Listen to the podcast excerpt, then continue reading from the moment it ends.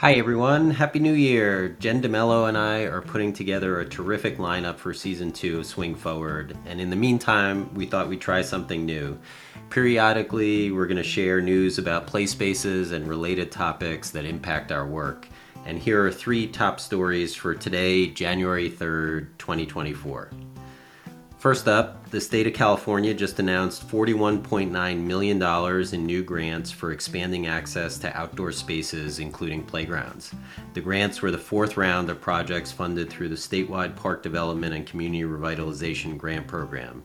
In announcing the grants, Governor Gavin Newsom said, and I quote, all Californians deserve to experience the natural beauty our state has to offer, and I'm proud of the work we're doing to expand outdoor access, regardless of your zip code or income.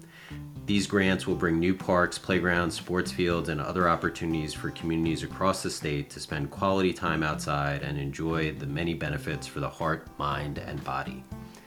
Well, that's very well said. Similarly, in Maryland, Baltimore Mayor Brandon Scott cut the ribbon on a new playground at Radke Park in Northeast Baltimore as part of the city's initiative to utilize $5 million of its allocation under the American Rescue Plan Act to upgrade community play spaces.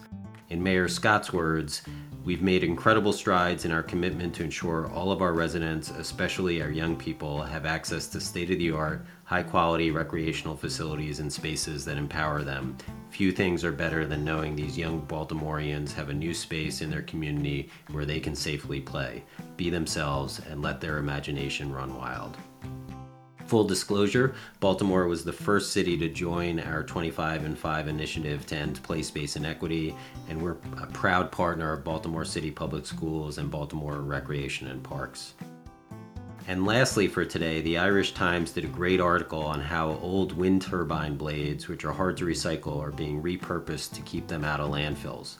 One example they gave was how a playground in the Netherlands was built out of turbine blades 15 years ago and is still in good shape. An independent assessment found that the carbon footprint of this playground was roughly 90% smaller than a comparable standard playground. I love this creative example of environmentally friendly infrastructure that is specifically intended to benefit kids. That's all for today. Thanks for listening.